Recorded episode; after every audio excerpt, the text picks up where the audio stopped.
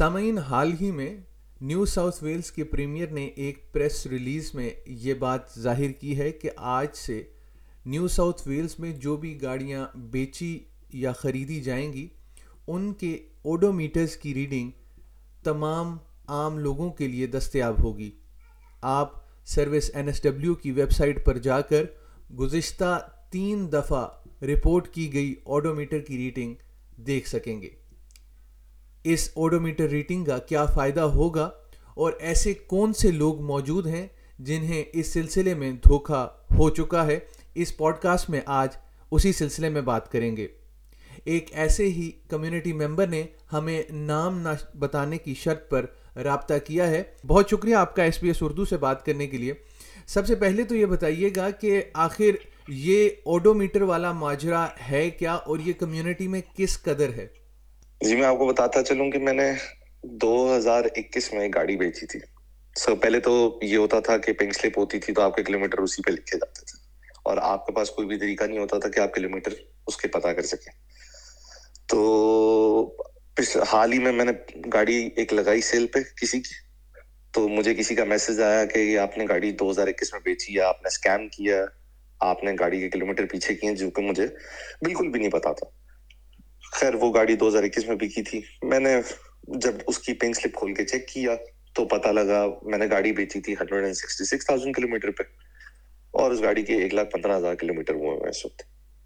خیر میں نے کال کی فیئر ورکس، میں نے ان سے پوچھا کہ گاڑی میں نے 2021 میں بیچ دی تھی اور اب 2023 میں اس کا کلومیٹر 115,000 ہے، تو میں اس کو رپورٹ کرنا چاہتا ہوں۔ خیر فیئر ورکس ایز یوزول انہوں نے اس معاملے میں کوئی بھی مدد نہیں کی اور انہوں نے اسٹریٹ اوے مجھے ایک جواب دیا کہ کیونکہ یہ پرائیویٹ ایک سیل ہوئی ہے تو فیئر ورکس اس معاملے میں جمپ ان نہیں کرے گا، آپ کے پاس اونلی آپشن ہے کہ آپ کنزیومر کورٹ جائیے، اپنا لائر کیجیے اور پھر اس کو پرسو کیجیے۔ تو یہ بتائیے گا کہ یہ آخر یہ اوڈومیٹر کو پیچھے کرنے والا معاملہ آپ کے ساتھ کتنی دفعہ پیش آ چکا ہے؟ کیا آپ اس سے قبل بھی جب گاڑی خریدنے گئے ہیں یا حالیہ دنوں میں خریدنے گئے ہیں تو اس طرح کے معاملات ہوئے ہیں، یا یہ ایک ایسی چیز ہے جو کہ شاذ و نادر دیکھنے میں نظر آتی ہے؟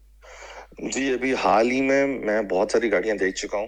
ابھی میرے کچھ جاننے والے یا دوستوں کے تھرو کچھ لوگوں سے ملاقات ہوئی جو ابھی آسٹریلیا میں نئے نئے آئے تھے، اور آپ کو پتا ہے کہ آسٹریلیا میں جو آج کل نیا اسٹوڈنٹ آ رہا ہے تو سب سے پہلے اس کی کوشش یہی ہوتی ہے کہ یا تو وہ رینٹ پہ گاڑی لے کے اوبر ایٹس کر لے یا وہ اپنی گاڑی لے کے اوبر ایٹس کر لے، اور گاڑی ہمیشہ مارکیٹ میں ٹویوٹا ایکو یا ٹویوٹا یارس کی طرف ہی لوگ زیادہ بھاگتے ہیں بیکاز آبویسلی فیول اکنامیکل ہے۔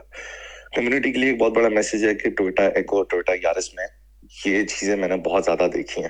ابھی حال ہی میں ایک ایگزامپل ہوئی ہے، میں نے کمیونٹی میں پوسٹ بھی کروائی تھی اور میں نے بتایا بھی تھا، علام بھی کیا تھا لوگوں کو۔ ایک ٹویوٹا یارس بیچی تھی میں نے، جس لڑکے کو میں نے جو پاکستان سے آئے تھے بھائی ان کو میں نے لے کے دی تھی جب، تو وہ گاڑی بیچی اور جب بیچی تو جس بندے نے لی اس بندے نے اس گاڑی کے تقریباً 1.5 لاکھ کلومیٹر پیچھے کیے ہوئے تھا۔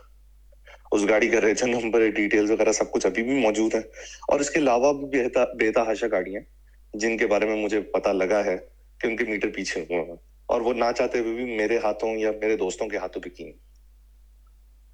تو یہ بتائیے گا کہ آپ کیا سمجھتے ہیں کہ جو حالیہ جو انفارمیشن پبلک کی گئی ہے اس سے کتنا ایک فائدہ ہوگا؟ دیکھیں فائدہ ایز سچ تو اتنا ہی ہے کہ پچھلی 3 پنک سلپ پبلک ہو رہی ہیں، لیکن ابھی بھی سسٹم میں بہت زیادہ لوپ ہولز ہیں کہ آپ جب پنک سلپ کروانے جاتے ہیں تو بہت سارے لوگ ایسے بیٹھے ہوئے ہیں جو آپ کی پنک سلپ بغیر کلومیٹر دیکھے کر دیں گے۔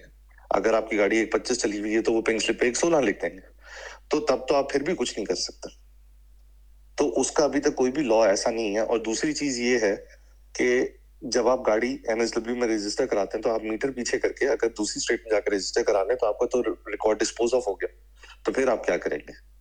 نیو ساؤتھ ویلز میں ہی موجود رحیم نے بھی ایسے ہی کچھ تجربات ایس بی ایس اردو سے شیئر کیے ہیں۔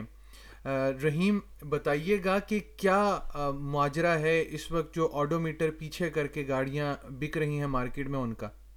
میں اور میرے ایک دو دوست پچھلے کچھ دنوں سے گاڑی کی تلاش میں تھے، گاڑیوں کی پرائز آسمان پہ تھی، گاڑی ڈھونڈنا ناممکن تھا، اسپیشلی جو اوبر اور ٹیکسی کی وجہ سے ٹویوٹا کیمری ہائبرڈ جو مارکیٹ میں اویلیبل نہیں تھی۔ تو ہمیں تقریباً 2 مہینے میں گاڑی نہ مل سکی، کیونکہ ایوری جو پرائیویٹ سیلر تھا اس کے پاس جاتے تھے تو اس کی جو ڈیمانڈ ہوتی تھی مارکیٹ سے 2-3 ہزار ڈالر اوپر ہوتی تھی. اس کے بعد ہم نے اپنا تھوڑا ارادہ چینج کیا اور ہائیبریڈ ٹیکنالوجی سے نکل کے ہم نے پیٹرول گاڑیاں ڈھونڈی، وہ بھی سڈنی سے. میں پرسنلی 600 کلومیٹر دور جا کے گاڑی لے کے آیا کوفس ہاربر سے. لیکن ویری نیکسٹ ڈے جب یہ میٹر ریڈنگ آئی تو سب کے سب ایڈ جو ٹویوٹا کیمری کے وہ ریموو ہو گئے آن لائن.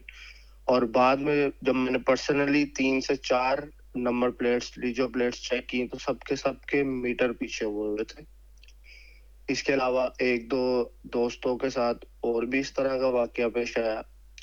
تو میں سمجھتا ہوں کہ یہ نیو ساؤتھ ویل گورنمنٹ کی طرف سے ایک بہت اچھا اسٹیپ ہے، کیونکہ وہ 7 گاڑیاں نظر آ گئیں تو باقی آپ خود اندازہ لگا لیں کہ کتنے لوگوں کے ساتھ دھوکہ ہوا ہوگا اس ٹائم. تو یہ بتائیے گا کہ جس طرح آپ نے اپنے ایک جرنی بتائی کہ آپ جس طرح جا کر ایک دور دراز علاقے سے گاڑی خرید کر لے کر آئے ہیں، تو اس وقت جو یہ آڈومیٹر ریڈنگز آئی ہیں اس سے کچھ فائدہ ہو پائے گا، یا یہ بھی ایک طرح سے جو ہے اس کو بھی اب کسی طرح سے کاؤنٹر کر لیا جائے گا؟ دیکھیں کاؤنٹر تو دیکھیں 1-2 نمبر چیز کو چھپانے کے لیے کئی 2 نمبریاں کرنی پڑتی ہیں.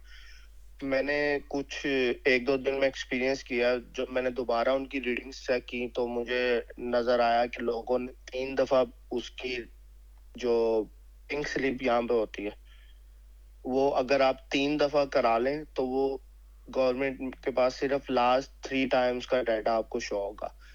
لیکن اگر 3 دفعہ اس کی پنگ سلپ 2023 میں ہی ہوئی ہے تو اس کا مطلب ہے کہ کچھ دال میں کچھ کالا ہے. اور دوسرا جو نئے ماڈل کی گاڑی ہوتی ہے اس کی پنگ سلپ نہیں ہوتی پہلے 3 to 4 years، تو ان کا تھوڑا مشکل ہے ڈیٹا کا پتہ چلنا. اس کا یہ بیسٹ طریقہ کہ آپ اوتھینٹک جگہ سے گاڑی لیں، اوتھینٹک ڈیلر سے گاڑی لیں اور جو گاڑی کی رپورٹ چیک کریں، مکمل کار ہسٹری چیک کریں. اور میں کہوں گا کہ آپ پرائیویٹ بائر سے تھوڑا سا ابھی اوائڈ کریں جب تک کوئی نیو ریگولیشن نہیں آتے. یہ تھی آج کی پوڈ کاسٹ. آپ سن رہے ہیں SPS اردو اور میں ہوں افنان ملک.